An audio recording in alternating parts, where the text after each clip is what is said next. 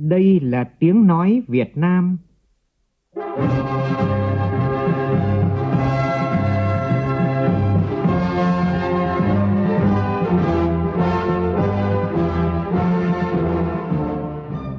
là tiếng nói Việt Nam, phát thanh từ Hà Nội, thủ đô nước Cộng hòa xã hội chủ nghĩa Việt Nam.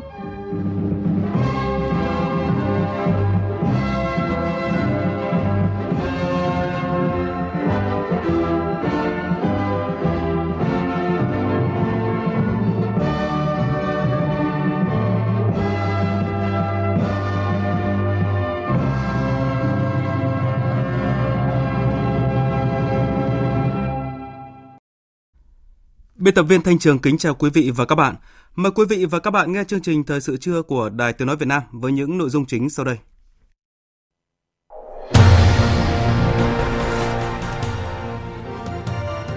Chính phủ nhiệm kỳ khóa 15 quyết tâm xây dựng chính phủ đổi mới, liêm chính, hành động hiệu quả vì nhân dân phục vụ. Thủ tướng Phạm Minh Chính nhấn mạnh như vậy tại phiên họp sáng nay. Tổng Bí thư Nguyễn Phú Trọng tham dự và có bài, bài phát biểu quan trọng tại phiên họp.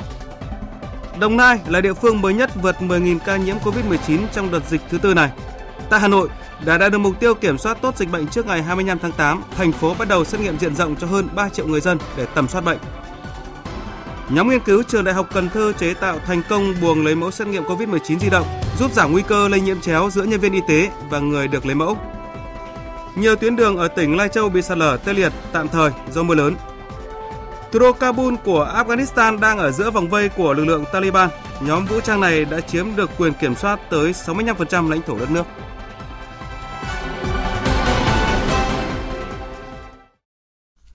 Bây giờ là tin chi tiết. Thưa quý vị và các bạn, hôm nay Chính phủ khóa 15 họp phiên đầu tiên triển khai thực hiện nghị quyết đại hội lần thứ 13 của Đảng và nghị quyết của Quốc hội khóa 15 về phát triển kinh tế xã hội năm năm tới dưới sự chủ trì của Thủ tướng Phạm Minh Chính.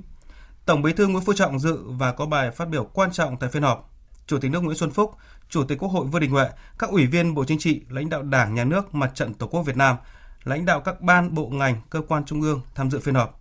Phiên họp được tổ chức trực tuyến toàn quốc từ các địa phương qua các điểm cầu.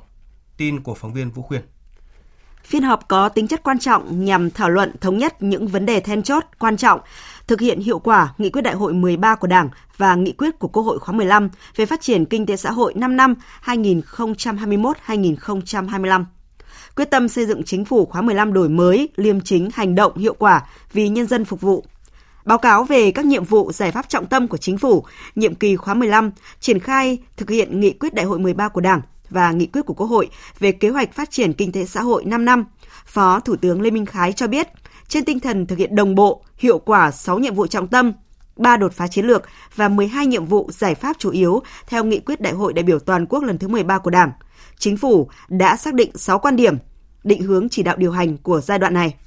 Trong đó, Chính phủ cũng xác định 13 nhóm nhiệm vụ giải pháp trọng tâm, chủ yếu giai đoạn 2021-2025, trong đó quyết tâm kiểm soát đẩy lùi dịch bệnh, bảo vệ sức khỏe, tính mạng nhân dân là trên hết, trước hết, kiên định mục tiêu vừa phòng chống dịch bệnh COVID-19, vừa phục hồi phát triển kinh tế xã hội. Củng cố giữ vững ổn định kinh tế vĩ mô, bảo đảm các cân đối lớn của nền kinh tế, tạo thuận lợi cho sản xuất kinh doanh, thúc đẩy tăng trưởng, hoàn thiện đồng bộ thể chế phát triển, trước hết là thể chế phát triển kinh tế thị trường định hướng xã hội chủ nghĩa, giải quyết tốt những quan hệ giữa nhà nước, thị trường và xã hội.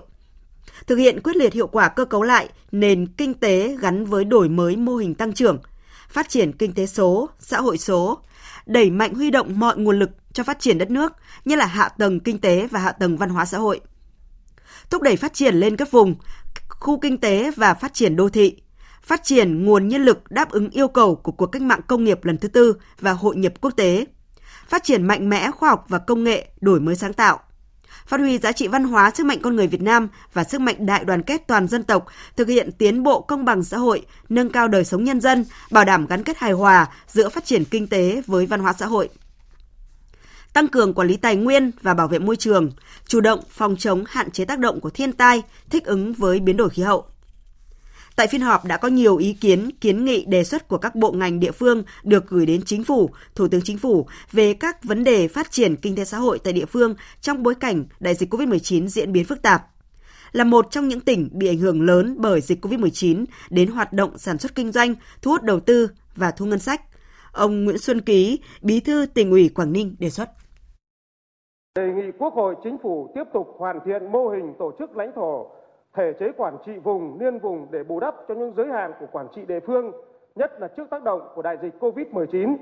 tăng cường phân cấp phân quyền mạnh mẽ, hợp lý giữa chính phủ và các bộ ngành, giữa chính phủ và các bộ ngành với chính quyền địa phương, gắn với ràng buộc trách nhiệm, tăng cường kiểm tra giám sát, kiểm soát quyền lực, thí điểm áp dụng một số cơ chế chính sách đặc thù, khuyến khích đổi mới sáng tạo, tăng quyền chủ động trong công tác quản lý về quy hoạch, tài chính, đầu tư đất đai đối với một số địa phương trọng điểm để tạo đột phá về tăng trưởng kinh tế, thúc đẩy liên kết vùng và nhân rộng mô hình có hiệu quả. Đại dịch COVID-19 ảnh hưởng lớn đến hoạt động sản xuất kinh doanh, thu hút đầu tư và thu ngân sách. Đề nghị Chính phủ, Thủ tướng Chính phủ, Bộ Tài chính tiếp tục quan tâm xem xét, đánh giá về khả năng thu ngân sách của năm tiếp theo để xác định thời kỳ ổn định ngân sách mới đảm bảo tỷ lệ điều tiết phù hợp với thực tiễn, tạo động lực cho các địa phương phát triển. Phát biểu chỉ đạo phiên họp, Tổng Bí thư Nguyễn Phú Trọng nêu rõ, để hoàn thành thắng lợi các mục tiêu nhiệm vụ do Đại hội toàn quốc lần thứ 13 của Đảng, Hội nghị Trung ương 3 của Đảng và kỳ họp thứ nhất của Quốc hội khóa 15 đã đề ra, Chính phủ nhiệm kỳ 2021-2026 cần tiếp tục phát huy mạnh hơn nữa, tốt hơn nữa truyền thống vẻ vang, những kết quả, thành tích to lớn và những bài học kinh nghiệm quý báu mà chính phủ qua các thời kỳ đã đạt được, nỗ lực phấn đấu cao hơn nữa trên con đường đổi mới, nâng cao chất lượng, hiệu lực, hiệu quả hoạt động trong giai đoạn phát triển mới. Phóng viên Văn Hiếu phản ánh. Trên cơ sở báo cáo và phát biểu của các bộ ngành địa phương, Tổng Bí thư Nguyễn Phú Trọng khẳng định hội nghị diễn ra vào thời điểm có nhiều sự kiện lớn của đất nước, thể hiện sự phối hợp rất nhịp nhàng, ăn khớp của cả hệ thống chính trị ở nước ta, sự đoàn kết nhất trí cao của toàn Đảng, toàn dân, toàn quân ta. Một phương thức, một cách làm rất bài bản, khoa học, hiệu quả của chúng ta là trên dưới đồng lòng, tiền hô hậu ủng, nhất hô bá ứng và dọc ngang thông suốt. Tổng Bí thư Nguyễn Phú Trọng nêu rõ hệ thống chính trị ở nước ta gồm có 3 bộ phận: Đảng lãnh đạo, nhà nước quản lý, nhân dân làm chủ. Đảng lãnh đạo có nghĩa là Đảng đề ra đường lối, chủ trương, phương hướng xây dựng phát triển và bảo vệ đất nước, mở rộng các quan hệ đối ngoại, nhà nước, bao gồm Quốc hội, Chính phủ và các cơ quan tư pháp. Quản lý có nghĩa là nhà nước tổ chức triển khai thực hiện có hiệu quả đường lối chủ trương của Đảng, biến nó thành hiện thực. Nhân dân thông qua mặt trận, các tổ chức quần chúng thành viên của mặt trận làm chủ là chủ thể thực hiện đường lối chủ trương của Đảng, các chính sách pháp luật của nhà nước và được thụ hưởng các thành quả do mình làm ra. Riêng về các cơ quan nhà nước thì Quốc hội là cơ quan lập hiến, lập pháp, thể chế hóa đường lối chủ trương của Đảng. Chính phủ là cơ quan hành pháp có trách nhiệm cụ thể hóa và tổ chức thực hiện biến luật pháp của nhà nước, tức là đường lối của Đảng thành hiện thực, tạo ra của cải vật chất, quản lý xã hội, mang lại lợi ích thiết thực cho toàn thể nhân dân, cho đất nước. Các cơ quan tư pháp gồm tòa án, viện kiểm sát là cơ quan bảo vệ pháp luật, giữ gìn trật tự, an toàn cho xã hội, cho nhân dân. Đề cập về các nguyên tắc, nội dung, cơ chế hoạt động của chính phủ đặt trong mối quan hệ tổng thể của các cơ quan nhà nước, của cả hệ thống chính trị ở nước ta để chúng ta có cái nhìn bao quát chung về sự lãnh đạo của Đảng, sự quản lý của nhà nước và vai trò làm chủ của nhân dân. Tổng Bí thư Nguyễn Phú Trọng đánh giá một cách tổng thể. Chúng ta nhận thấy mỗi nhiệm kỳ của chính phủ đều đã để lại những dấu ấn riêng và đều hoàn thành trọng trách mà Đảng, Nhà nước và nhân dân giao phó, thực hiện đúng chức năng nhiệm vụ theo quy định của luật tổ chức chính phủ trong việc tổ chức thi hành hiến pháp và pháp luật, hoạch định chính sách và trình dự án luật, pháp lệnh, quản lý nhà nước, chỉ đạo điều hành phát triển kinh tế xã hội, quản lý tài nguyên, bảo vệ môi trường và ứng phó với biến đổi khí hậu, phát triển văn hóa, y tế, giáo dục đào tạo, khoa học công nghệ, thông tin và truyền thông, thực hiện các chính sách xã hội, dân tộc, tín ngưỡng, tôn giáo, bảo đảm quốc phòng, an ninh quốc gia, trật tự an toàn xã hội, đẩy mạnh các hoạt động đối ngoại và hội nhập quốc tế. Cần phải khẳng định những thành tựu đạt được của chính phủ trong suốt 75 năm qua bắt nguồn từ sự lãnh đạo đúng đắn sáng suốt của Đảng ta, nhân tố quyết định để chính phủ hoàn thành xuất sắc trọng trách mà Đảng, nhà nước và nhân dân tin tưởng giao phó. Để hoàn thành thắng lợi các mục tiêu nhiệm vụ do Đại hội 13, Hội nghị Trung ương 3 của Đảng và kỳ họp thứ nhất Quốc hội khóa 15 đã đề ra, Tổng Bí thư Nguyễn Phú Trọng đề nghị Chính phủ nhiệm kỳ 2021-2026 cần tiếp tục phát huy mạnh mẽ hơn nữa, tốt hơn nữa truyền thống vẻ vang, những kết quả, thành tích to lớn và những bài học kinh nghiệm quý báu mà chính phủ qua các thời kỳ đã đạt được. Nỗ lực phấn đấu cao hơn nữa trên con đường đổi mới, nâng cao chất lượng, hiệu lực, hiệu quả hoạt động trong giai đoạn phát triển mới. Tập trung ưu tiên thực hiện 6 nhiệm vụ trọng tâm và 3 đột phá chiến lược như các đồng chí đề ra, xử lý dứt điểm những điểm nghẽn, vướng mắc tồn tại để phát triển đất nước nhanh và bền vững hơn trên cơ sở tăng cường ổn định kinh tế vĩ mô, phát triển khoa học công nghệ và đổi mới sáng tạo, phát huy tối đa tiềm năng lợi thế của đất nước, cơ cấu lại nền kinh tế gắn với đổi mới mô hình tăng trưởng, nâng cao năng suất, chất lượng, hiệu quả và sức cạnh tranh của nền kinh tế, thực hiện đồng bộ các giải pháp khắc phục có hiệu quả tác động của đại dịch COVID-19, nhanh chóng phục hồi và phát triển kinh tế, phát huy mạnh mẽ các giá trị văn hóa, sức mạnh con người Việt Nam và sức sáng tạo của mỗi cá nhân,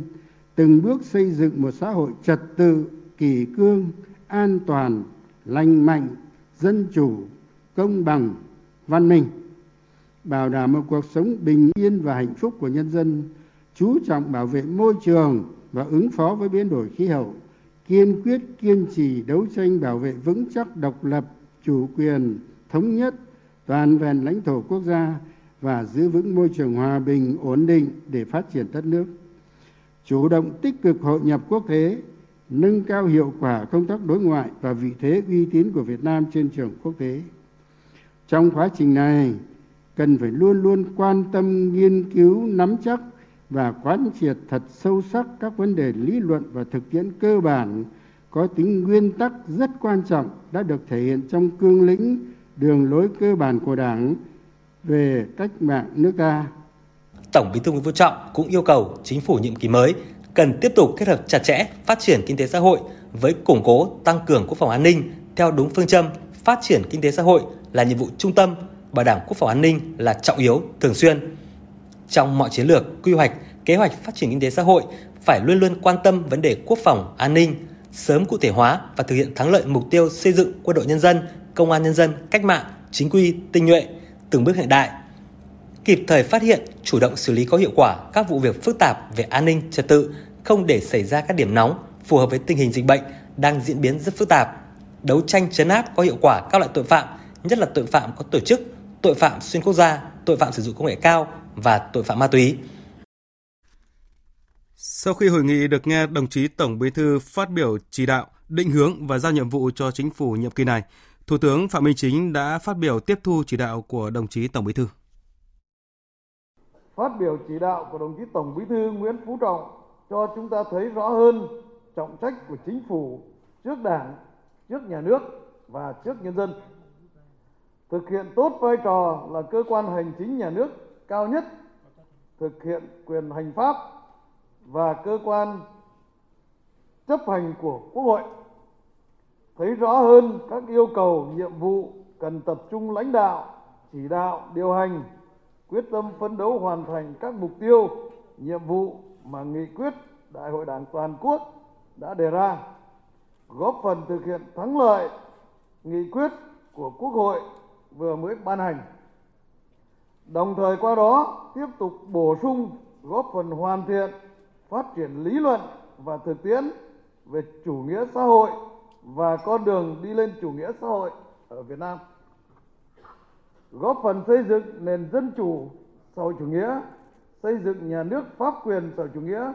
của nhân dân, do dân, vì dân và xây dựng nền kinh tế thị trường định hướng xã hội chủ nghĩa. Giải quyết tốt mối quan hệ giữa nhà nước, thị trường và xã hội. Chính phủ mới, khí thế mới, động lực mới và với quyết tâm cao nỗ lực lớn hành động quyết liệt hiệu quả nói đi đôi với làm để kết quả năm sau cao hơn năm trước nhiệm kỳ sau nỗ lực phấn đấu tốt hơn nhiệm kỳ trước. Thủ tướng cũng khẳng định tập thể chính phủ, từng thành viên chính phủ, các bộ ngành địa phương sẽ nghiêm túc tiếp thu, quán triệt đầy đủ, sâu sắc ý kiến chỉ đạo của đồng chí Tổng Bí thư, cụ thể hóa vào các chương trình, kế hoạch hành động và tổ chức thực hiện một cách có hiệu quả, đồng thời tiếp tục lan tỏa tinh thần đoàn kết, ý chí quyết tâm, truyền cảm hứng, nhân lên sức mạnh để toàn Đảng, toàn dân, toàn quân ta trên dưới một lòng, nỗ lực phấn đấu đưa đất nước sớm vượt qua đại dịch, phục hồi và phát triển mạnh mẽ kinh tế xã hội, nâng cao đời sống vật chất và tinh thần của nhân dân.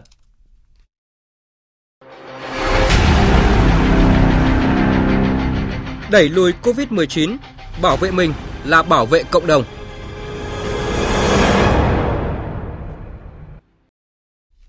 Tỉnh Đồng Nai chính thức vượt mốc 10.000 ca mắc COVID-19 sau khi ghi nhận thêm 975 ca mắc trong ngày hôm qua. Đây cũng là số ca mắc COVID-19 trong ngày cao nhất từ trước tới nay tại tỉnh này. Để ứng phó, Sở Y tế tỉnh Đồng Nai đề xuất thực hiện lấy mẫu xét nghiệm 3 ngày một lần và cách ly giãn cách trong các khu nhà trọ đã ghi nhận ổ dịch tại xã Thạnh Phú, huyện Vĩnh Cửu. Đồng thời đề nghị chính quyền các địa phương có giải pháp để giãn cách và giảm số lượng mật độ người trong các khu nhà trọ, đặc biệt là những khu nhà trọ đã xuất hiện ổ dịch để hạn chế lây nhiễm hàng loạt. Thành phố Hồ Chí Minh đang chuyển chiến lược từ xét nghiệm sang tập trung điều trị với mục tiêu giảm tỷ lệ bệnh nhân COVID-19 trở nặng và tử vong. Theo đó, thành phố triển khai 5 tầng thu dung điều trị cho bệnh nhân. Mới đây, thành phố đã đưa 3 trung tâm hồi sức COVID-19 vào hoạt động với quy mô 1.500 giường. Tất cả đều có oxy trung tâm, bộ lọc áp lực cao, đáp ứng nhu cầu sử dụng máy thở cho bệnh nhân, đồng thời triển khai các trung tâm hồi sức đặt tại các bệnh viện lớn. Việc chăm sóc y tế tại nhà có các bác sĩ tình nguyện hướng dẫn thông qua tổng đài tư vấn. Sau sau đó, thành phố tiếp tục đẩy mạnh tiêm vaccine. Đến nay, toàn thành phố đã có trên 3 triệu 400 nghìn người được tiêm sau 5 đợt tiêm. Liên quan đến việc hỗ trợ đợt 2 cho người lao động, lao động tự do bị ảnh hưởng bởi dịch bệnh, Sở Lao động Thương binh và Xã hội thành phố khẳng định những người ở các nhà trọ xóm nghèo, khu vực phong tỏa đang gặp khó khăn thì được ưu tiên hỗ trợ. Ngoài ra cũng sẽ hỗ trợ cho 33.000 xe ôm truyền thống, xe xích lô, mỗi trường hợp được nhận hỗ trợ 1 triệu 500 nghìn đồng. Thưa quý vị, trong 8 địa phương tiêm vaccine COVID-19 chậm tại đồng bằng sông Cửu Long có 3 tỉnh là Tiền Giang, Hậu Giang và Trà Vinh. Hiện nay, các địa phương trong khu vực đồng bằng sông Cửu Long huy động tổng lực, cả cán bộ, nhân viên y tế về hưu để đẩy nhanh tiến độ tiêm chủng. Nhóm phóng viên thường trú Đài Tiếng nói Việt Nam tại khu vực đồng bằng sông Cửu Long phản ánh. Trước tình trạng dịch bệnh COVID-19 đang bùng phát tại thành phố Mỹ Tho, Ủy ban Nhân dân tỉnh Tiền Giang quyết định công tác tiêm phòng vaccine trên diện rộng tại đô thị này từ ngày hôm nay 11 tháng 8 đến ngày 22 tháng 8. Đây là địa phương đầu tiên ở tỉnh Tiền Giang tổ chức tiêm phòng đại trà để sớm đạt miễn dịch cộng đồng.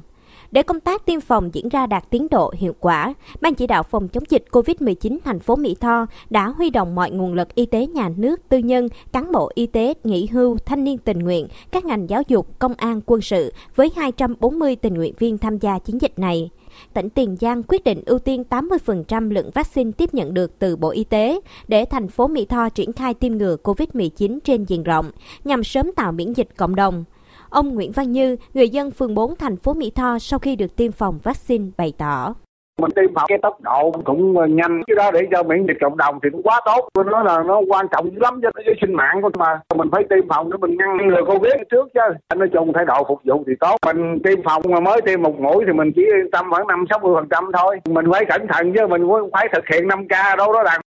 Ông Dương Tấn Hiển, Phó Chủ tịch Thường trực Ủy ban Nhân dân thành phố Cần Thơ cho biết, từ nay đến cuối năm, Bộ Y tế sẽ cấp cho Cần Thơ hơn 1,5 triệu liều vaccine nữa. Con số này đủ để tiêm hai mũi cho 95% dân số đủ tuổi tiêm chủng. Tuy nhiên, hiện Cần Thơ chỉ nhận được lượng vaccine tiêm đủ cho 12% dân số. Thành phố Cần Thơ hiện đang đề nghị Bộ Y tế cấp vaccine thêm cho địa phương.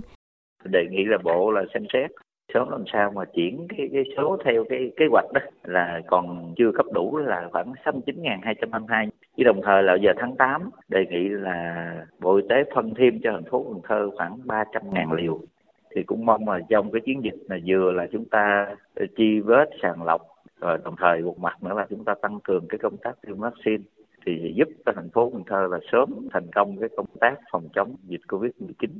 Tỉnh Vĩnh Long đã hoàn thành tiêm cho 16 nhóm ưu tiên theo nghị quyết 21 của chính phủ, nâng tổng số được tiêm vaccine phòng COVID-19 của tỉnh lên trên 200.000 người. Hiện tỉnh Vĩnh Long đang đề nghị Bộ Y tế cấp thêm vaccine để địa phương tiêm đại trà cho người dân trong tỉnh. Bà Hồ Thị Thu Hằng, Phó Giám đốc Sở Y tế tỉnh Vĩnh Long cho biết thêm địa phương đang xin thêm để tiêm cho người dân. Người dân người ta cũng mong chờ như đó. Các ngành cũng đang mà xin để tiêm cho cái địa phương của mình hết á. Giống như các quyện rồi đó. Tại vì mình cung ứng xuống thì các quyện nào cũng đòi có thêm có thêm để người ta tăng cường cái tiêm chủng lên. Nhưng mà không đủ. Trên hết tóc vaccine là sẽ có đợt mới thì đợt mới thì tiếp tục tiêm tiếp. Tỉnh An Giang hiện đang tổ chức tiêm vaccine đợt 4 cho các nhóm ưu tiên theo nghị quyết 21 của chính phủ. Khối doanh nghiệp mua bán các mặt hàng thiết yếu, ngành giao thông vận tải đường bộ, đường thủy, tài xế, phụ xế, tài công, hội luật gia và các cơ sở công chứng trên địa bàn tỉnh cũng sẽ được tiêm trong đợt này. Tin vui từ nhóm nghiên cứu là cán bộ giảng viên khoa công nghệ trường Đại học Cần Thơ. Nhóm nghiên cứu vừa chế tạo thành công buồng lấy mẫu xét nghiệm COVID-19 nhằm giảm nguy cơ lây nhiễm chéo giữa nhân viên y tế và người được lấy mẫu, góp phần hỗ trợ công tác phòng chống dịch bệnh. Phóng viên Hồng Phương đưa tin. Buồng lấy mẫu xét nghiệm COVID-19 được thiết kế bằng các vật liệu dễ tìm mua trên thị trường là tôn, polycarbonate, một loại polymer nhựa nhiệt dẻo trong suốt, gỗ công nghiệp, một số thiết bị điện, điện tử. Buồng có 3 bộ phận chính, buồng kính cách ly bên ngoài, hệ thống cấp không khí sạch và bộ phận khử trùng găng tay. Thạc sĩ Phan Thanh Lương, Giám đốc Trung tâm Nghiên cứu và Ứng dụng Công nghệ Trường Đại học Cần Thơ cho biết, không khí lọc xong, nó khử khuẩn thì nó được cái quạt hút, nó đưa vào trong buồng từ ở trên nóc xuống. Thì cái lưu lượng của cái quạt này nó lớn và nó đưa vào trong nó thì nó tách dưỡng khí, đồng thời nó cũng tạo thành cái luồng khí nó thông thoáng cho nó mát cho cái người đứng bên trong. Và ở dưới chân của buồng đó, nó sẽ có cái quạt hút, nó sẽ hút khí ra. Thành ra là không khí nó đảm bảo nó đi từ trên xuống và nó đi ra ngoài. Phía ở trong là nó áp lực lúc nào nó cũng dương, sẽ không có bị rò khí từ các cái khe khác mà đi vào trong buồng. Thì khí trong là đảm bảo là khí sạch. Ngoài buồng lấy mẫu, nhóm còn thiết kế hộp đựng mẫu, căng tay, vòi phun xịt cồn khử khuẩn tự động. Theo Phó Giáo sư Tiến sĩ Nguyễn Chí Ngôn, Phó Chủ tịch Hội đồng Trường Đại học Cần Thơ, buồng của nhóm nghiên cứu đã cải tiến để có thể sát khuẩn liên tục và tính toán thời gian vừa đảm bảo cường độ chiếu sáng tia cực tím, vừa đảm bảo thời gian luồng không khí đi ngang qua buồng đó đủ lâu để phát huy khả năng diệt vi khuẩn của tia UV. Tôi nghĩ là về mặt ý nghĩa xã hội á, thì khi mình có một cái buồng lấy mẫu như thế này thì người đi lấy mẫu cũng cảm thấy yên tâm và nhân viên y tế cũng cảm thấy yên tâm thì tôi cho rằng về mặt yếu tố tinh thần nó là một điều quan trọng cho cái sự bình yên của người dân của xã hội.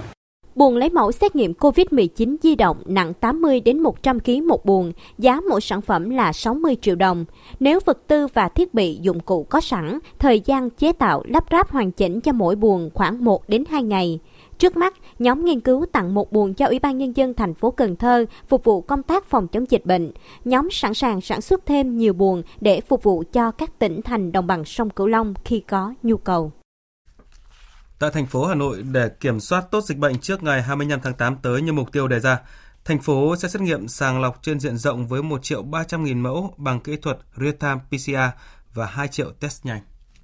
Thành phố phấn đấu đến ngày 17 tháng 8 sẽ xét nghiệm tối đa khoảng 1 triệu 300 nghìn mẫu bằng kỹ thuật PCR cho toàn bộ người dân trong vùng đỏ là khu vực trong các xã, phường nguy cơ rất cao. Đây là các trường hợp di chuyển tiếp xúc nhiều như chuỗi cung ứng, chợ, công nhân, bảo vệ các tòa nhà. Cũng trong thời gian này, thành phố sẽ triển khai xét nghiệm test nhanh khoảng 2 triệu mẫu tại các khu vực đối tượng có nguy cơ cao là nhân viên y tế, bệnh nhân, người lao động trực tiếp tại các chuỗi cung ứng, lái xe, bảo vệ tòa nhà. Để chuẩn bị cho việc xét nghiệm sàng lọc diện rộng, Hà Nội nâng cao năng lực xét nghiệm đạt trên 200.000 mẫu mỗi ngày và trả kết quả xét nghiệm nhanh nhất. Ngoài ra, thành phố huy động các cơ sở lực lượng y tế của Trung ương, Công an, quân đội, ngoài công lập và các nguồn lực xã hội cùng nhân dân trên địa bàn tham gia chiến dịch lấy mẫu xét nghiệm. Đây là đợt lấy mẫu xét nghiệm lớn nhất từ trước đến nay trong công tác phòng chống dịch bệnh COVID-19 ngành y tế thủ đô quyết tâm thực hiện nhanh nhất kế hoạch để đạt được mục tiêu phát hiện, khoanh vùng ổ dịch và bóc tách F0 ra khỏi cộng đồng, truy vết triệt để F1. Trong những ngày qua, số ca mắc mới trung bình mỗi ngày của thành phố từ 60 đến 80 ca, có những ngày số ca lên đến hơn 100 ca. Đêm qua và dạng sáng nay xảy ra mưa lớn ở một số tỉnh phía Bắc gây thiệt hại về hoa màu và sạt lở giao thông. Tại Lai Châu, các điểm sạt lở ta luy dương đã gây ách tắc giao thông tạm thời tại nhiều tuyến đường. Phóng viên Khắc Kiên thường trú khu vực Tây Bắc đưa tin. Mưa lớn đã gây sạt lở Ta Luy Dương tại km 11 cộng 100 quốc lộ 12, khiến giao thông từ trung tâm huyện Phong Thổ đi cửa khẩu Ma Lù Thàng bị chia cắt tạm thời. Tuyến tỉnh lộ 129 từ thành phố Lai Châu đi huyện Sìn Hồ xuất hiện sạt lở Ta Luy Dương tại km 34 cộng 150. Tỉnh lộ 133 từ huyện Tân Uyên đi huyện Sìn Hồ cũng xuất hiện sạt lở tại km 113 cộng 5, gây khó khăn cho người tham gia giao thông. Ông Nguyễn Văn Hưởng, Phó Giám đốc Sở Giao thông Vận tải tỉnh Lai Châu cho biết, hiện nay tại các điểm sạt lở đang được các đơn vị quản lý đường bộ tập trung phương tiện, máy móc, nhân lực để khắc phục. Sở cũng đã chỉ đạo các đơn vị chức năng phối hợp với chính quyền các địa phương bố trí nhân lực tuần đường, chủ động phát hiện các nguy cơ sạt lở, có phương án khắc phục nhằm đảm bảo an toàn cho người tham gia giao thông. Theo Đài khí tượng thủy văn tỉnh Lai Châu, Hiện nay các địa phương trong tỉnh vẫn tiếp tục có mưa, cục bộ có nơi mưa rất to, tập trung ở các huyện Mường Tè, Nậm Nhùn, Sìn Hồ, Tam Đường và Tân Uyên. Với việc mưa kéo dài nhiều ngày qua, đất đã ngấm no nước, rất dễ xảy ra các hiện tượng sạt lở, đá rơi trên các tuyến giao thông. Vì vậy, người điều khiển phương tiện tham gia giao thông cần hết sức cảnh giác, quan sát kỹ các hiện tượng biến động lạ về địa chất, cây cối trên đường khi di chuyển để tránh thiệt hại. Tại Điện Biên, mưa lớn diện rộng dự kiến tiếp diễn trong những ngày tới cảnh báo nguy cơ xảy ra lũ quét sạt lở đất và ngập úng cục bộ trên toàn tỉnh, nhất là tại các huyện Điện Biên, Điện Biên Đông, Mường Ảng, Tuần Giáo và thành phố Điện Biên Phủ. Người dân cần chú ý đề phòng để giảm thiểu các thiệt hại. Tiếp theo là một số thông tin thời tiết đáng chú ý với phần cập nhật của biên tập viên Mai Hồng. Thưa quý vị và các bạn, Bắc Bộ, trong đó có thủ đô Hà Nội đang bước vào mùa mưa ngâu, trời lúc nắng lúc mưa bất chợt, nhiệt độ không quá 33 độ. Do ảnh hưởng của hội tụ gió phát triển lên tới 5.000 m hoạt động mạnh, nên từ hôm nay cho đến sáng mai, ở Bắc Bộ và Thanh Hóa có mưa rào và rông. Khu vực vùng núi có mưa vừa, mưa to, có nơi mưa rất to, với tổng lượng mưa từ 50 đến 100 mm. Riêng Quảng Ninh, Lạng Sơn, Hà Giang, Lào Cai, Lai Châu, cục bộ có nơi trên 150 mm. Thời gian mưa lớn tập trung vào đêm và sáng. Trong mưa rông có khả năng xảy ra lốc xét và gió giật mạnh. Người dân tại các tỉnh miền núi cần hết sức cảnh giác với nguy cơ xảy ra lũ quét, sạt lở đất và ngập úng cục bộ. Trong khi đó thì các tỉnh ở khu vực từ Hà Tĩnh đến Phú Yên tiếp tục có nắng nóng và nắng nóng gai gắt với nhiệt độ cao nhất phổ biến từ 35 đến 38 độ, có nơi trên 38 độ. Nắng nóng ở khu vực Trung Bộ dự báo còn kéo dài đến thứ bảy tuần này. Từ Chủ nhật thì nắng nóng ở Trung Bộ có khả năng giảm dần.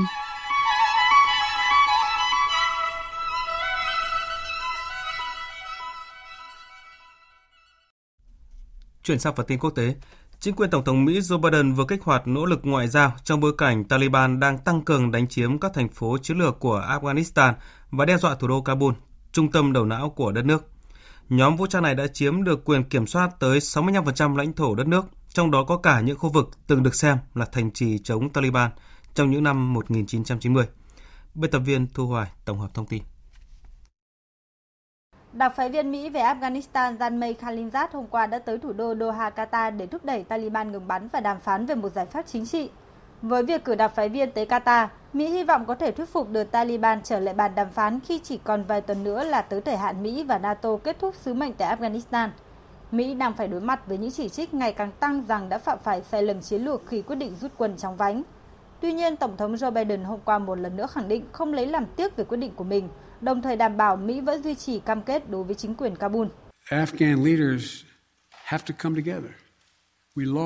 Các nhà lãnh đạo Afghanistan phải xích lại gần nhau, phải chiến đấu vì bản thân của họ, vì chính đất nước của họ. Tôi xin nhấn mạnh rằng Mỹ sẽ tiếp tục duy trì cam kết đối với chính quyền Kabul, cung cấp hỗ trợ không quân cần thiết cũng như đảm bảo lực lượng không quân Afghanistan có thể hoạt động. Nhưng điều quan trọng là họ phải có ý chí chiến đấu.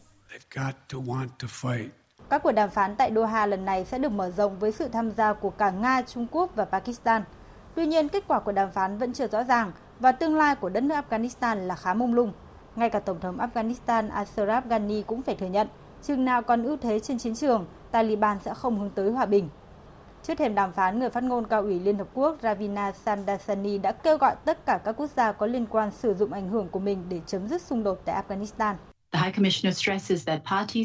Các bên tham gia xung đột phải ngừng giao tranh để ngăn chặn đổ máu nhiều hơn. Tất cả các bên quay trở lại bàn đàm phán và đạt được một giải pháp hòa bình. Nếu không, tình hình vốn đã tàn khốc đối với rất nhiều người dân Afghanistan sẽ trở nên tồi tệ hơn nhiều.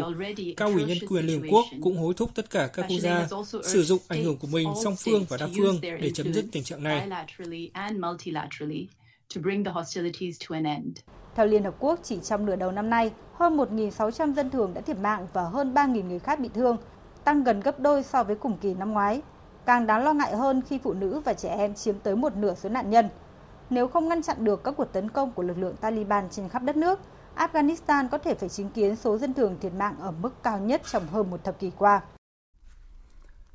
Theo hãng tin Yonhap, hôm nay Triều Tiên một lần nữa chỉ trích Hàn Quốc và Mỹ về việc hai nước này xúc tiến các cuộc tập trận quân sự chung, cảnh báo rằng hành động sẽ gây ra thêm một cuộc khủng hoảng an ninh quy mô lớn. Đây là tuyên bố của ông Kim Jong Chun, người đứng đầu bộ mặt bộ mặt trận thống nhất Triều Tiên, có nhiệm vụ xử lý các vấn đề liên triều được hãng thông tấn Trung ương Triều Tiên KCNA dẫn lại. Tuyên bố được đưa ra chỉ một ngày sau khi Phó Chủ tịch Ủy ban tuyên truyền Đảng Lao động Triều Tiên, em gái của nhà lãnh đạo Triều Tiên Kim Jong-un, bà Kim Do Chung đã chỉ trích Hàn Quốc và Mỹ vì tiếp tục xúc tiến các cuộc tập trận chung.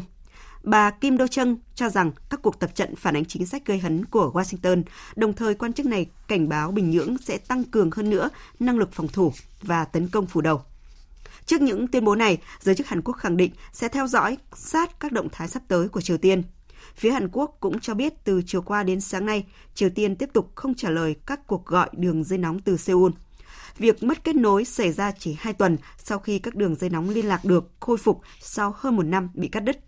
Trong khi đó, đáp lại tuyên bố của Triều Tiên chỉ trích Mỹ và Hàn Quốc về cuộc tập trận quân sự chung giữa hai đồng minh này. Người phát ngôn Bộ Ngoại giao Mỹ Bryce nhấn mạnh nước này không có ý định thù địch nhằm vào Triều Tiên và cũng lưu ý rằng các cuộc tập trận chung hoàn toàn mang tính chất phòng thủ. Từ ngày 10, mùng 10 đến ngày 13 tháng 8, quân đội Hàn Quốc diễn tập tham mưu kiểm soát khủng hoảng mang tính chất sơ bộ chuẩn bị cho cuộc tập trận chung chính thức và dự kiến quân đội Hàn Mỹ sẽ ra thông báo chung về thời điểm và quy mô tập trận vào ngày 16 tháng 8 tới. Bộ Quốc phòng Nhật Bản chuẩn bị ra mắt sách trắng quốc phòng dành cho học sinh tiểu học và trung học cơ sở. Sách trắng quốc phòng dành cho học sinh dài 30 trang, trong đó giải thích các vấn đề như môi trường an ninh xung quanh Nhật Bản, mối quan hệ giữa hiến pháp và lực lượng phòng vệ Nhật Bản và các chiến trường mới như vũ trụ và không gian mạng. Sách trắng dự kiến sẽ được công bố trên trang web của Bộ Quốc phòng Nhật Bản vào ngày 16 tháng 8, sử dụng nhiều hình minh họa nhằm giúp người đọc dễ tiếp thu hơn. Singapore hôm qua chính thức áp dụng một số biện pháp phân biệt rõ quyền hạn của những người đã được tiêm đủ liều vaccine ngừa COVID-19 và người chưa hoàn thành chủng ngừa. Đây cũng là cách mà nhiều quốc gia áp dụng để đẩy nhanh tốc độ tiêm chủng. Tuy nhiên, vẫn còn nhiều vấn đề đằng sau các chính sách này khi một số người khẳng định đây là biện pháp để bảo vệ chính nhóm người chưa tiêm vaccine, trong khi những người khác coi đó là câu chuyện về phân biệt đối xử. Biên tập viên Phạm Hà thông tin. Với 70% dân số đã được tiêm đầy đủ vaccine phòng COVID-19 và 79% dân số được tiêm ít nhất một liều vaccine, Singapore trở thành một trong những nước có tỷ lệ tiêm chủng cao nhất trên thế giới. Điều này giúp Singapore nới lỏng các hạn chế về giãn cách xã hội, đặc biệt đối với nhóm người đã được tiêm chủng đầy đủ. Bộ trưởng Tài chính Singapore Lauren Rongs cho biết, những người đã tiêm vaccine đầy đủ có thể tham gia các nhóm từ 5 người trở lên. Chúng tôi cũng cho phép tổ chức sự kiện lớn đối với những người đã được tiêm vaccine đầy đủ. Đám cưới cũng được tổ chức với số lượng khoảng 250 người đã được tiêm vaccine. Đây cũng là cách nhiều quốc gia đang áp dụng đối với nhóm người đã được chủng ngừa đầy đủ. Tuy nhiên, chính sách mới này cũng gây ra nhiều ý kiến trái chiều, đặc biệt là đối với những người chưa thể tiêm vaccine do hoàn cảnh khách quan. Trong đó có những nhóm người thuộc khuyến cáo của Tổ chức Y tế Thế giới nên chỉ hoãn tiêm vaccine. Trong khi đó, vấn đề bất bình đẳng ở cấp độ toàn cầu sẽ rõ rệt hơn với hộ chiếu vaccine hay thẻ xanh nhằm chứng nhận những người đã tiêm phòng đầy đủ. Theo người phát ngôn của Tổ chức Y tế Thế giới Margaret Harris, cơ quan này không ủng hộ việc yêu cầu hộ chiếu vaccine khi đi du lịch vào thời điểm hiện nay. Chúng tôi hiện không có đủ dữ liệu về việc liệu vaccine có ngăn ngừa được sự lây truyền hay không để nói rằng đây sẽ là một chiến lược hiệu quả. Vấn đề thứ hai là vấn đề về công bằng. Hiện nay không phải tất cả mọi người đều được quyền tiếp cận với vaccine và có những người không có khả năng chủng ngừa vì lý do này hay lý do khác. Chúng tôi vẫn đang chờ nguồn cung cấp đầy đủ để cung cấp vaccine cho tất cả các quốc gia cần chúng.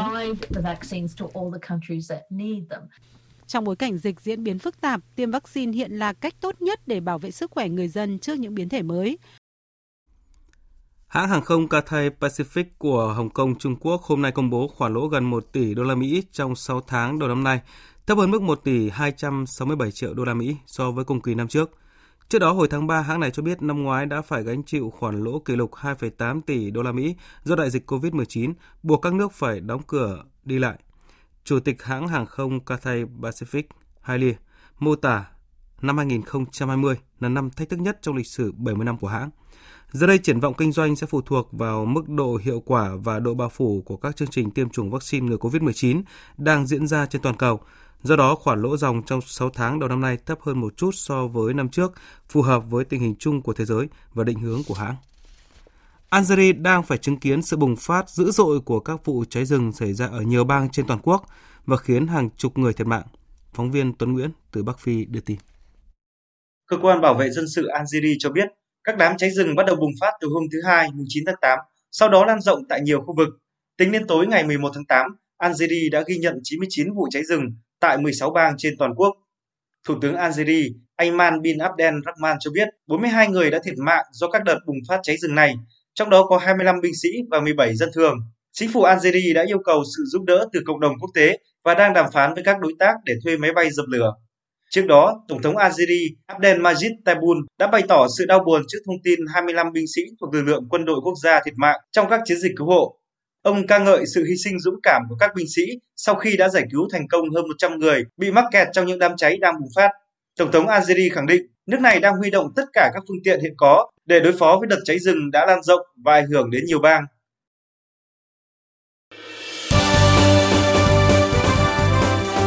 Thời sự tiếng nói Việt Nam Thông tin nhanh Bình luận sâu Tương tác đa chiều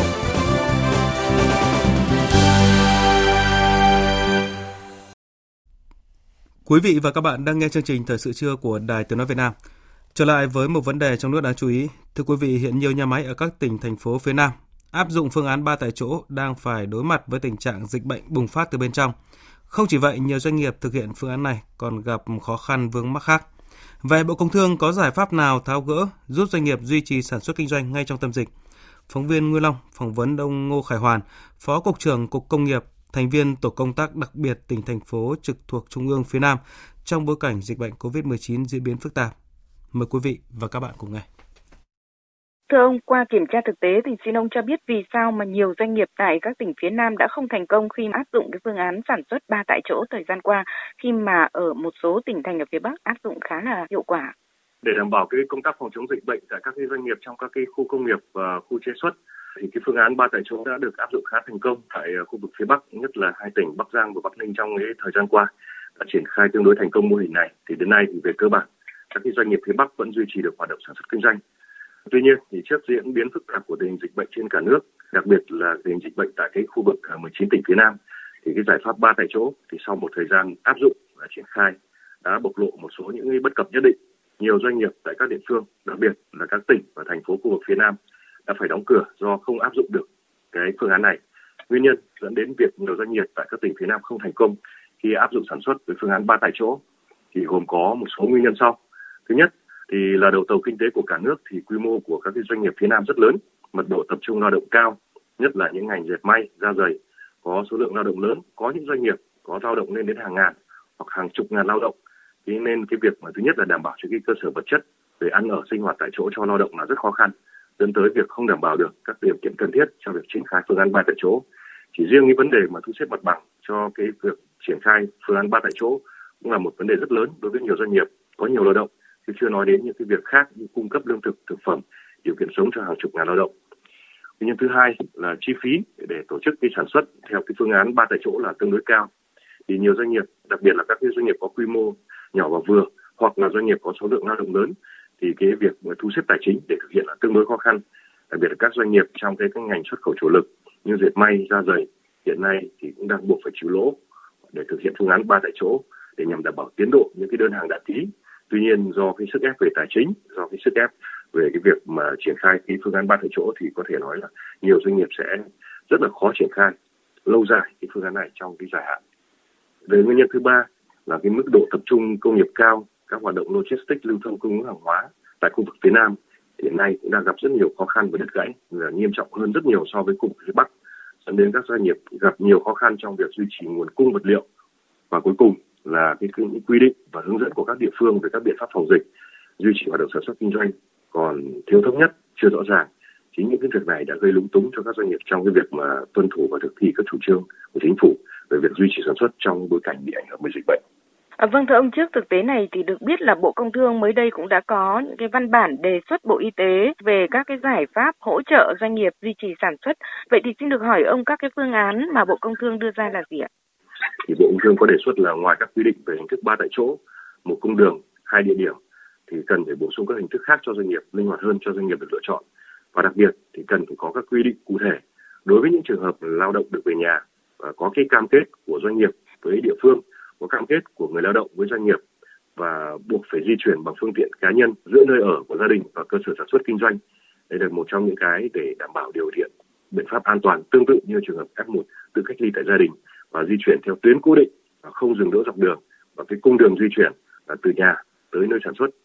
Và nội dung lớn thứ hai đó là việc việc tiêm vaccine thì Bộ Công Thương cũng đã đề nghị là tập trung đẩy nhanh tiến độ tiêm chủng cho các đối tượng là người lao động đang làm việc tại các doanh nghiệp bao gồm cả các doanh nghiệp trong và ngoài khu công nghiệp, khu chế xuất để giúp các doanh nghiệp duy trì hiệu quả hoạt động sản xuất và người lao động yên tâm làm việc. Trước những cái diễn biến phức tạp của dịch bệnh thì nhiều địa phương vẫn đang phải thực hiện à, giãn cách theo chỉ thị 16 của Thủ tướng Chính phủ. Vậy Bộ Công Thương có các cái biện pháp cụ thể như thế nào để có thể hỗ trợ cho các doanh nghiệp đảm bảo hoạt động sản xuất công nghiệp, đặc biệt là trong các cái lĩnh vực công nghiệp chế biến chế tạo đang chiếm tới hơn 80% kim ngạch xuất khẩu cũng như là là cái nguồn cung ứng hàng hóa lớn cho cả nước ạ? Trong thời gian qua thì Bộ Công Thương đã thành lập cái tổ công tác đặc biệt của Bộ tại khu vực phía Nam để nắm tình hình đồng thời là bộ cũng có liên tục chỉ đạo các cái đơn vị uh, trong uh, bộ công thương phối hợp với tổ công tác phía nam uh, bám sát tình hình với các địa phương và nắm bắt những khó khăn trong doanh nghiệp và đặc biệt là trực tiếp giải quyết những cái vấn đề liên quan đến lưu thông hàng hóa việc cung ứng hàng hóa thiết yếu cho thành phố Hồ Chí Minh và các tỉnh lân cận đang bị dịch cũng như là đảm bảo việc lưu thông hàng hóa nguyên vật liệu từ các tỉnh lân cận vào khu vực thành phố Hồ Chí Minh để nhằm duy trì và tránh đứt gãy cái chuỗi cung ứng hàng hóa, chuỗi sản xuất trong khu vực 19 tỉnh phía Nam và đồng thời bộ cũng đã chỉ đạo các cái đơn vị trong bộ phối hợp chặt chẽ nhằm đảm bảo hỗ trợ cho doanh nghiệp chuỗi đứt gãy trong cái chuỗi cung ứng cũng như là đảm bảo về hàng hóa thiết yếu và nguyên vật liệu. Vâng, xin trân trọng cảm ơn ông về cuộc trao đổi. Quý vị và các bạn vừa nghe phóng viên Đài tiếng nói Việt Nam phỏng vấn ông Ngô Khải Hoàn, Phó Cục trưởng Cục Công nghiệp về giải pháp tháo gỡ khó khăn cho phương án ba tại chỗ mà các doanh nghiệp đang áp dụng. Tiếp theo chương trình là trang tin đầu tư tài chính và trang tin thể thao. Trang tin đầu tư tài chính. Biên tập viên Hà Nho và Thành Trung xin chào quý vị và các bạn. Trang tin đầu tư tài chính hôm nay có những nội dung đáng chú ý sau. Vàng trong nước ổn định trong khi đó giá đô la có xu hướng giảm. Cổ phiếu nào có nhiều triển vọng và nhà đầu tư cần lưu ý gì để tránh rủi ro?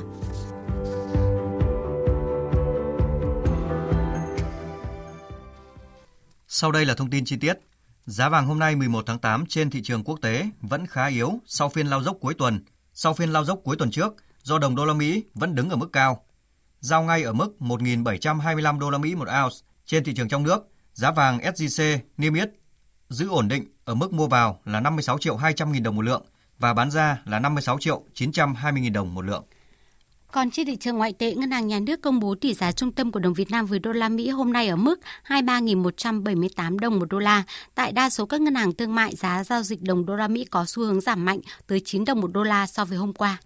Thưa quý vị và các bạn, còn trên thị trường chứng khoán phiên sáng nay, thị trường mở cửa khá thận trọng khi VN Index lình xình sát trên của tham chiếu với sự cân bằng trên bảng điện tử. Sau 30 phút giao dịch, dòng tiền nhập cuộc mạnh đã kéo VN Index tăng lên thử thách lại ngưỡng kháng cự 1.370 điểm. Tuy nhiên, đây vẫn là ngưỡng kháng cự mạnh của thị trường, nên ngay khi chạm mốc này, VN Index đã bị đẩy lùi trở lại. Các nhóm ngành dẫn dắt trước đây vẫn có sự phân hóa rõ nét, trong khi nhóm vận tải biển vẫn bứt tốc tăng mạnh với sắc xanh tràn ngập. Kết thúc phiên giao dịch VN Index đạt 1.370,57 điểm, HNX Index đạt 333,28 điểm. Đầu tư tài chính biến cơ hội thành hiện thực. Đầu tư tài chính biến cơ hội thành hiện thực. Thưa quý vị và các bạn, thị trường chứng khoán được nhận định sẽ có một số nhóm ngành trở lại với triển vọng đầu tư khoảng thời gian cuối quý 3 và đầu quý 4 sắp tới. Đó là nhóm ngành bất động sản và công nghiệp. Hiện tại, một số nhóm ngành như ngân hàng, chứng khoán cũng có những diễn biến đáng chú ý. Nhà đầu tư cần lưu ý và lựa chọn xu hướng đầu tư nào để tránh rủi ro. Phóng viên Hà Nho chuyển tới quý vị và các bạn khuyến nghị từ các chuyên gia. Trong khi dư địa tăng trưởng của ngành ngân hàng giảm, ngành bất động sản có thể đóng vai trò dẫn dắt sự vận động của thị trường chứng khoán trong những tháng cuối năm nay với ba lý do chính. Đó là Trước tiên, cuối năm thường là thời điểm ghi nhận doanh thu của các doanh nghiệp bất động sản. Tiếp đó, ngành này đang được hưởng lợi từ lãi suất thấp và chu kỳ tăng giá bất động sản. Cuối cùng, chủ trương đẩy mạnh đầu tư công trong giai đoạn cuối năm sẽ giúp nhóm cổ phiếu như bất động sản và vật liệu xây dựng được hưởng lợi. Đó là nhận định chung của nhiều chuyên gia phân tích về các nhóm ngành trên thị trường trong thời gian tới. Đây cũng là quan điểm của chuyên gia tài chính tiến sĩ Đỗ Thái Hưng với ba khuyến nghị cụ thể đối với nhà đầu tư, trong đó lưu ý đặc biệt nhất chính là thời điểm giải ngân.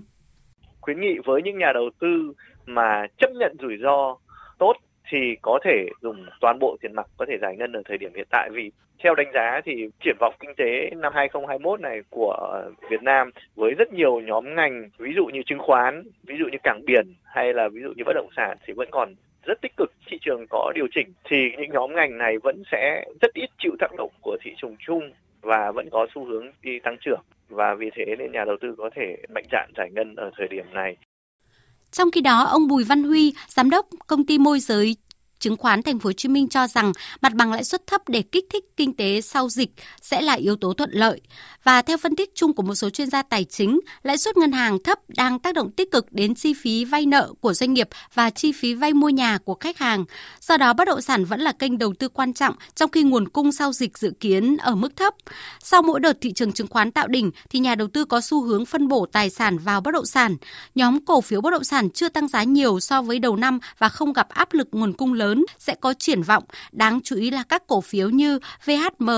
NVL khi được nhiều nhà đầu tư kỳ vọng tăng trưởng tốt hơn trong thời gian tới. Tuy vậy, khi thị trường đang ở mức điểm 1.370 điểm trong phiên sáng nay và mức này đã được dự báo từ trước đó, thì nhà đầu tư cần theo dõi sát diễn biến của xu hướng thị trường và dòng tiền để tránh rủi ro, đặc biệt là không sử dụng đòn bẩy tài chính vẫn là khuyến nghị đáng chú ý. Ông Đinh Quang Hinh, trưởng bộ phận Kinh tế vĩ mô và chiến lược thị trường, khối phân tích công ty chứng khoán VN Direct lưu ý. Trong bối cảnh hiện tại, đà tăng của thị trường đã kéo dài và đầu vn index thì đang cái vùng kháng cự mạnh là 1.380 điểm. Thì cái việc mà thị trường có thể xuất hiện những cái nhịp điều chỉnh thì trong bối cảnh đó nhà đầu tư nên ưu tiên cái việc mà quản trị rủi ro danh mục lên hàng đầu, hạn chế việc mua đuổi những cái cổ phiếu đã tăng nóng trong thời gian qua cũng như là việc sử dụng đòn bẩy cao quá mức để giảm thiểu thiệt hại khi mà thị trường có thể xuất hiện những phiên điều chỉnh.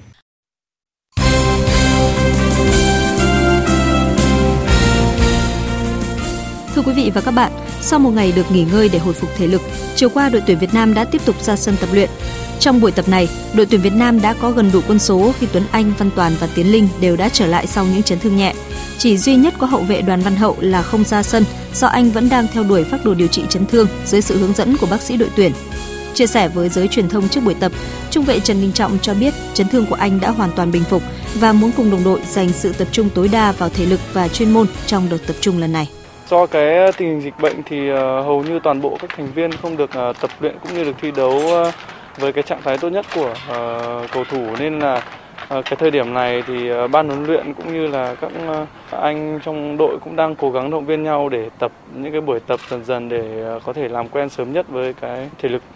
Đánh giá về các đối thủ mà đội tuyển Việt Nam sắp chạm trán tại vòng loại cuối cùng của World Cup 2022, Trần Đình Trọng nói tất cả các đối thủ ở bảng đấu ờ, đều khó khăn à, vì ờ, khi mà mình bước đến vòng đấu này thì mọi đối thủ của mình đều cũng đã cái trình độ cũng đã ở tầm uh, châu lục và cũng rất nhiều đội cũng đã từng tham gia World Cup thì em nghĩ là Nhật Bản cũng như là sau đi trận mình gặp đầu tiên thì đó là những cái đội bóng mà em nghĩ là cái trình độ rất là cao. Theo kế hoạch, ngày hôm nay đội tuyển sẽ tiếp tục ra sân tập luyện. Đây cũng là buổi tập chào đón sự trở lại của huấn luyện viên trưởng Park Hang-seo và bác sĩ Choi Yu-yong sau khi hoàn thành cách ly y tế 14 ngày.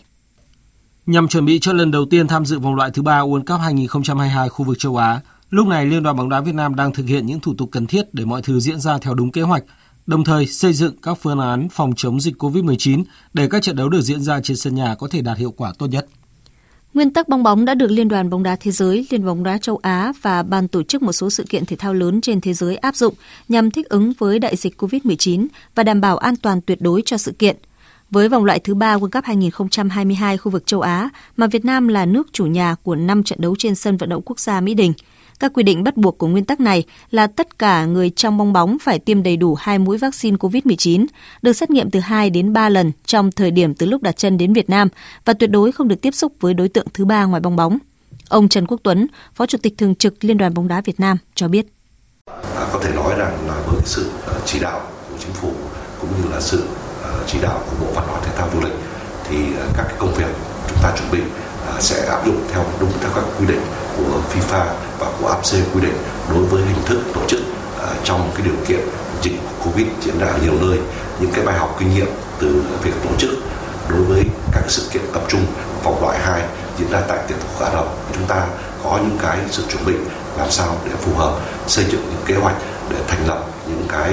cơ chế vừa bảo đảm mục đích chống dịch nhưng vừa bảo đảm được các vấn đề về chuyên môn. Về việc được thi đấu trên sân nhà, cầu thủ Lương Xuân Trường cho biết. Tất nhiên việc chơi trên sân nhà là một cái điều rất là quan trọng cho tất cả các đội bóng và cá nhân em sẽ cảm thấy có một sự cổ vũ, có một sự ủng hộ vô hình từ khán giả mặc dù họ không đến sân thì bọn em vẫn sẽ cảm thấy được cái cái sức mạnh mà mọi người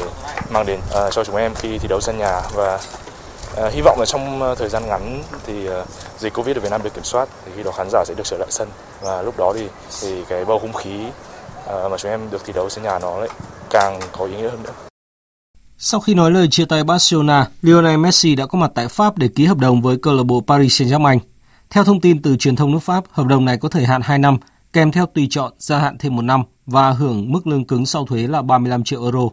Ngoài ra với các điều khoản thưởng và ăn chia bản quyền hình ảnh, dự kiến Messi sẽ thu về khoảng 41 triệu euro trong mỗi năm từ Paris Saint-Germain và tiếp tục trở thành cầu thủ hưởng lương cao nhất thế giới. Đội bóng từng có tham vọng chiêu mộ Lionel Messi ở mùa giải năm ngoái là Manchester City thì năm nay không còn theo đuổi cầu thủ người Argentina nữa mà chuyển hướng sang các cầu thủ người Anh. Việc chiêu mộ được Jack Grealish cũng giúp cho đội hình của Man City mạnh lên đáng kể ở mùa giải mới. Jack Grealish đã có buổi họp báo chính thức đầu tiên với Man City vào hôm qua. Với phí chuyển nhượng 100 triệu bảng, anh trở thành cầu thủ đắt giá nhất trong lịch sử của giải ngoại hạng. Gia nhập Man City với hàng loạt các ngôi sao, Jack Grealish hiểu rằng sự kỳ vọng đối với anh là không hề nhỏ. Một trong những lý do vì sao câu lạc bộ chiều mộ tôi là vì thách thức ở Champions League. Năm ngoái, đội bóng đã đến rất gần ngôi vô địch. Tôi cảm nhận được mình có thể bổ sung sức mạnh cho hàng công. Tôi khao khát giành Champions League và tất nhiên bảo vệ cả danh hiệu ở giải ngoại hạng Anh. Jack Grealish đã có màn ra mắt không được suôn sẻ khi Man City thất bại trước Leicester City trong trận siêu cúp nước Anh Tuy nhiên, tiền vệ này tự tin mọi thứ sẽ khác đi khi đội bóng có đầy đủ lực lượng trong thời gian tới. Dự báo thời tiết Thưa quý vị và các bạn, chiều và tối nay Bắc Bộ, Tây Nguyên và Nam Bộ có mưa và rông rải rác. Trong mưa rông có khả năng xảy ra lốc xét và gió giật mạnh. Các tỉnh Trung Bộ tiếp tục chịu nắng nóng và nắng nóng gai gắt. Sau đây là tin chi tiết. Bắc Bộ và Thanh Hóa nhiều mây, có mưa vừa, mưa to, có nơi mưa rất to và rải rác có rông, nhiệt độ từ 23 đến 33 độ. Các tỉnh từ Nghệ An đến Thừa Thiên Huế, chiều nắng nóng và nắng nóng gai gắt, chiều tối và đêm có mưa rào và rông vài nơi, gió Tây Nam cấp 2, cấp 3, nhiệt độ từ 27 đến 38 độ, có nơi trên 38 độ. Khu vực từ Đà Nẵng đến Bình Thuận có mây, chiều nắng nóng và nắng nóng gai gắt, chiều tối và đêm có mưa rào và rông vài nơi, gió Tây Nam cấp 2, cấp 3, nhiệt độ từ 26 đến 38 độ, riêng phía Bắc có nơi trên 38 độ. Tây Nguyên có mưa rào và rông vài nơi, chiều tối và tối có mưa rào và rông rải rác, cục bộ có mưa vừa mưa to, gió Tây Nam cấp 2, cấp 3, nhiệt độ từ 20 đến 32 độ. Nam Bộ có mây, có mưa rào và rông vài nơi, chiều tối và tối có mưa rào và rông rải rác, cục bộ có mưa vừa mưa to, gió Tây Nam cấp 2, cấp 3, nhiệt độ từ 24 đến 34 độ, có nơi trên 34 độ. Khu vực Hà Nội nhiều mây, có lúc có mưa rào và rông, chiều tối có mưa rào và rải rác có rông, cục bộ có mưa vừa, mưa to, nhiệt độ từ 24 đến 31 độ. Tiếp theo là dự báo thời tiết biển, chiều và đêm nay. Vịnh Bắc Bộ có mưa rào và rông rải rác, tầm nhìn xa trên 10 km giảm xuống 4 đến 10 km trong mưa, gió Nam đến Tây Nam cấp 3, cấp 4. Vùng biển từ Quảng Trị đến Quảng Ngãi có mưa rào vài nơi, tầm nhìn xa trên 10 km, gió Tây Nam cấp 3, cấp 4. Vùng biển từ Bình Định đến Ninh Thuận, vùng biển từ Bình Thuận đến Cà Mau và khu vực giữa Biển Đông có mưa rào rải rác và có nơi có rông, tầm nhìn xa trên 10 km, giảm xuống 4 đến 10 km trong mưa, gió Tây Nam cấp 4, cấp 5. Khu vực Bắc Biển Đông và khu vực quần đảo Hoàng Sa thuộc thành phố Đà Nẵng có mưa rào và rông rải rác, tầm nhìn xa trên 10 km, giảm xuống 4 đến 10 km trong mưa, gió Nam đến Tây Nam cấp 4, cấp 5. Khu vực Nam Biển Đông, khu vực quần đảo Trường Sa thuộc tỉnh Khánh Hòa có mưa rào và rông vài nơi, tầm nhìn xa trên 10 km, gió Tây Nam cấp 4. Vùng biển từ Cà Mau đến Kiên Giang và Vịnh Thái Lan có mưa rào và rông vài nơi, tầm nhìn xa trên 10 km, gió Tây Nam cấp 3, cấp 4. Vừa rồi là thông tin dự báo thời tiết các vùng miền trên cả nước. Ít phút còn lại của chương trình, chúng tôi tóm lược một số tin chính vừa phát. Phát biểu chỉ đạo tại phiên họp chính phủ nhiệm kỳ khóa 15, Tổng Bí thư Nguyễn Phú Trọng nêu rõ, để hoàn thành thắng lợi các mục tiêu nhiệm vụ do Đại hội toàn quốc lần thứ 13 của Đảng, Hội nghị Trung ương 3 của Đảng và kỳ họp thứ nhất Quốc hội khóa 15 đã đề ra, Chính phủ nhiệm kỳ 2021-2026 cần tiếp tục phát huy mạnh hơn nữa, tốt hơn nữa truyền thống vẻ vang, những kết quả thành tích to lớn và những bài học kinh nghiệm quý báu mà chính phủ qua các thời kỳ đã đạt được. Nỗ lực phấn đấu cao hơn nữa trên con đường đổi mới, nâng cao chất lượng, hiệu lực, hiệu quả hoạt động trong giai đoạn phát triển mới. Đồng Nai là địa phương mới nhất vượt 10.000 ca nhiễm COVID-19 trong đợt dịch thứ tư này. Nhiều địa phương phía Nam huy động tổng lực y tế đang tăng tốc tiêm vaccine sau khi Bộ Y tế công khai các địa phương tiêm chậm. Tại Hà Nội, để đạt mục tiêu kiểm soát tốt dịch bệnh trước ngày 25 tháng 8, thành phố bắt đầu xét nghiệm diện rộng cho hơn 3 triệu người dân để tầm soát bệnh. Nhóm nghiên cứu của trường Đại học Cần Thơ vừa chế tạo thành công buồng lấy mẫu xét nghiệm COVID-19 với nhiều cải tiến so với các buồng lấy mẫu trước đây, làm giảm nguy cơ lây nhiễm chéo giữa nhân viên y tế và người được lấy mẫu. Chính quyền Tổng thống Mỹ Joe Biden kích hoạt nỗ lực ngoại giao trong bối cảnh lực lượng Taliban đang tăng cường đánh chiếm các thành phố chiến lược của Afghanistan và đe dọa thủ đô Kabul, trung tâm đầu não của đất nước. Nhóm vũ trang đã chiếm được quyền kiểm soát tới 65% lãnh thổ đất nước, trong đó có cả những khu vực từng được xem là thành trì chống Taliban trong những năm 1990. Phần tóm lược những tin chính vừa phát cũng đã kết thúc chương trình thời sự trưa của Đài Tiếng nói Việt Nam. Chương trình do biên tập viên Hằng Nga, Thanh Trường, Lan Anh biên soạn và thực hiện với sự tham gia của kỹ thuật viên Hồng Vân, chịu trách nhiệm nội dung Nguyễn Thị Tuyết Mai.